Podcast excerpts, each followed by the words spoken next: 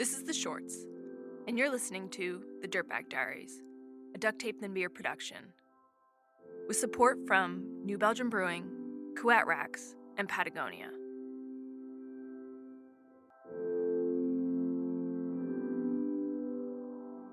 The kid looked about sixteen.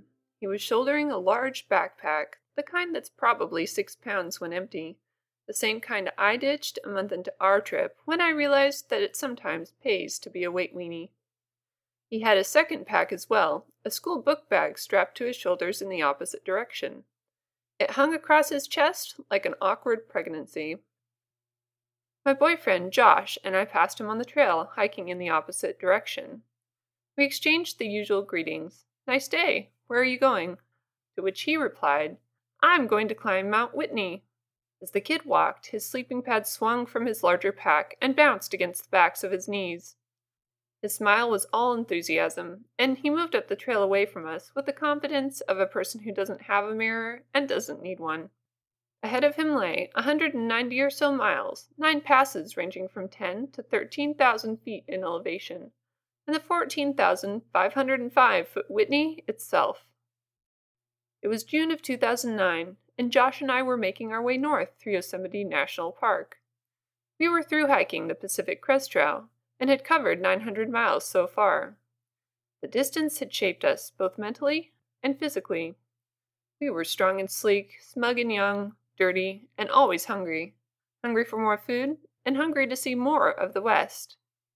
It was becoming easier to hike twenty plus miles a day, and it felt natural to go to sleep in a tent every night. Despite this, I wasn't so different from the kid with the two backpacks.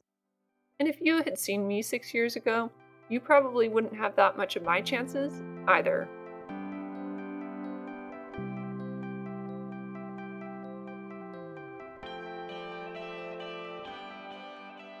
For me, it began with a soft-shell cooler, a MacGyver-like trust in the magical properties of duct tape, and a tent-for-sale ad in the classifieds. When I moved to Scotland in two thousand three, I had never been backpacking, but I had been camping, and I loved to walk. It was a transition period in my life. My job near Edinburgh was less important than the fact that it allowed me to live somewhere entirely new. The work contract was for seven months, and I had allowed myself this length of time to make a decision about my education. Should I take my art degree and move out into the working world, or should I return to school and pursue a different course of study? None of these big life questions were weighing on my mind when I wandered into the town of Dunbar one sunny day. I was out for a weekend walk, and right then, I wanted to buy a cheese roll. As I roamed the shop fronts, I was surprised to discover a museum dedicated to the memory of John Muir. Having grown up in the American West, I did know who Muir was. One of America's most loved naturalist writers, the man who founded the Sierra Club, and the leading driver behind the creation of California's Yosemite National Park. Dunbar was his birthplace, and it was the place he spent the first eleven years of his life. As I left the little town and its museum, I felt as though I was not so far away from home after all. Sometime after my Dunbar hike, I was surfing the internet and found a link to the John Muir Trust. The J M T does conservation work on a number of properties throughout Scotland. Poking around the site, I was excited to see a list of conservation work parties and a call for volunteers. What fun, I thought. I signed up for my first backpacking trip, a mountain ringlet butterfly monitoring expedition to Glen Nevis, and I started searching the classified ads for outdoor gear.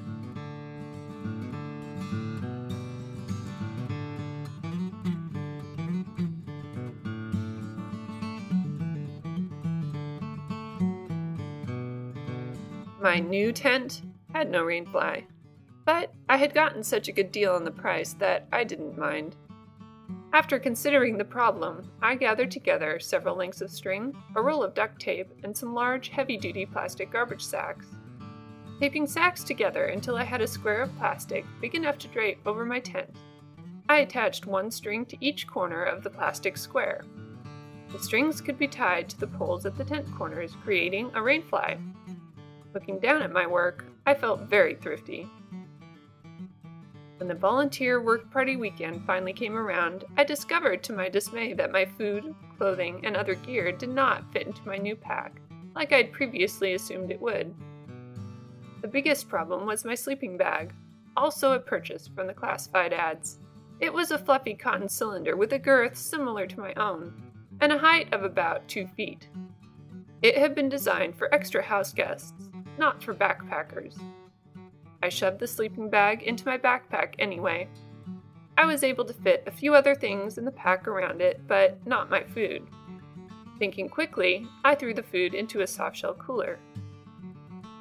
Time to go.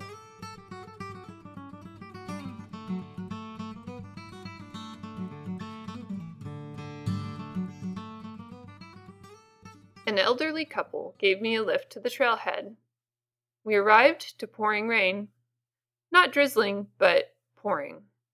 Since everybody else seemed to think this was fine, I decided to pretend that I thought so too. I pulled my poncho out of my pack and geared up. In retrospect, I know how strange a sight I must have been. The large backpack, the cooler slung over my shoulder that bumped my thigh as I walked, and my poncho flapping around in the wind and making me look like a giant green bat. At the time, I could only pull my poncho tighter, gasp for breath, and attempt to keep up with my white-haired hosts. I was not in shape for this. In part due to my slow pace, we arrived at the group campsite just in time to pitch our tents before dark. Though it was a relief to be done with the hill climb, I was beginning to doubt the soundness of my gear and planning. I set up my tent as rapidly as possible, trying to keep my things dry. The attempt was not very successful. Also, my newly erected tent was listing at an odd angle, looking like it was about to cave in. I crawled inside and sat on my soggy sleeping bag. Eating potato chips by the glow of a handheld flashlight, I listened to the increasingly violent flapping of my rainfly coming apart at its duct tape seams. Sandy Maxwell, our troop leader, was making his way around the tents to check on new arrivals just as my own shelter was beginning to disintegrate. I don't remember what I said when he reached me, but I suppose my situation didn't need much explanation. Sandy told me that there was another empty tent, left by a couple who had arrived earlier in the day. They had discovered a rip in their rainfly soon enough to retreat back down the mountain. Both to my relief and extreme embarrassment, Sandy offered me the use of his tent and sleeping bag. He slept in the ripped tent, and by all accounts, had a very frigid night. In the morning, the sky was a steely shade of gray, but it was no longer raining. Around our camp circle, the mountain was really visible for the first time. Ephemeral waterfalls were streaming down the rock faces, looking like silver threads. I found Sandy sitting on the ground, cooking breakfast meat on a camp stove. "Do you want to stay for the rest of the weekend?" he asked me. I looked over at the tent I had packed up the mountain. It was sitting lopsided on the turf, plastic garbage sacks dangling here and there from the tent poles. "I'm obviously not prepared for this trip," I said. "That's not what I asked," said Sandy. "Do you want to stay?" The image of my little yellow room in the shared flat seemed somehow dull next to this bleak, monochrome landscape. That was a place I knew. This place was something different. I swallowed my embarrassment, and the words came out. "Yes, I do." "So, we'll make it work," he replied. The weather remained cold and gray that first day, and there weren't any butterflies out, so our group went on a hike. One man talked about the geology of the mountain. A retired biology teacher pointed out the various plants. I felt as though I'd walked into an empty room and suddenly discovered it to be full of people and activity.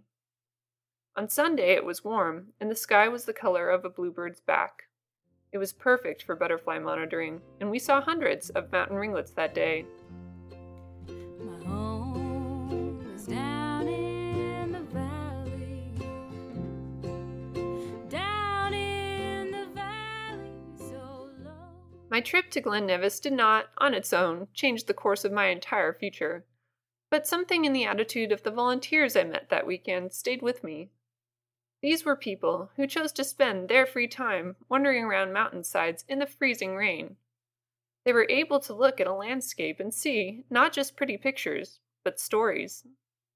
Hiking into John Muir's Yosemite six years later, I could look around and recognize the faces of familiar plants, could say something about why this one grew over here but not over there. As I walked, I also looked at the people we met on the trail. It was the backpackers I liked to watch best. The families made me smile. The little kids were dressed in their R E I best and looked like small versions of their parents. They were learning the rules early. At the opposite end of the spectrum was the teenager with the ridiculous backpacks aiming for Mount Whitney. When Josh and I passed him on the trail, I could have said something to him about his gear, but I didn't. There's another kind of education in life, the kind that involves stepping out alone into the big wide world, with nothing more than a load of untested ideas and a desire for adventure. "Good luck," I called to the kid as he hiked away from us. He would figure it out for himself.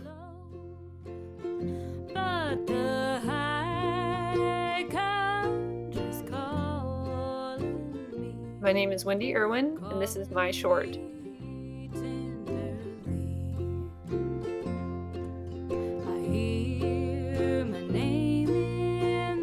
Wendy and her husband Josh now live in southern Idaho. They're working on their master's thesis and planning their next big trip, backpacking in Siberia. Music today by Manuel de Costa, Bradley Carter, and the Maybe Sometimes. Some music provided by Mevio's Music Alley. Support for the Diaries comes from you. Thanks to the folks who have stepped up and pledged to keep the Dirtbag Diaries growing. Want to find out what you can do too to help? Listen to the Pledge podcast or click the Pledge button on our website, dirtbag diaries dot com. Every little bit helps. The Diaries would not be possible without New Belgium Brewing, who encourages you to follow your folly. Their summer seasonal Rolé Bolé is on shelves now. Find out where at new belgium dot com. With aluminum construction and sleek design, Kuat Racks is designing bike racks for you, their fellow riders, and they're supporting the Diaries.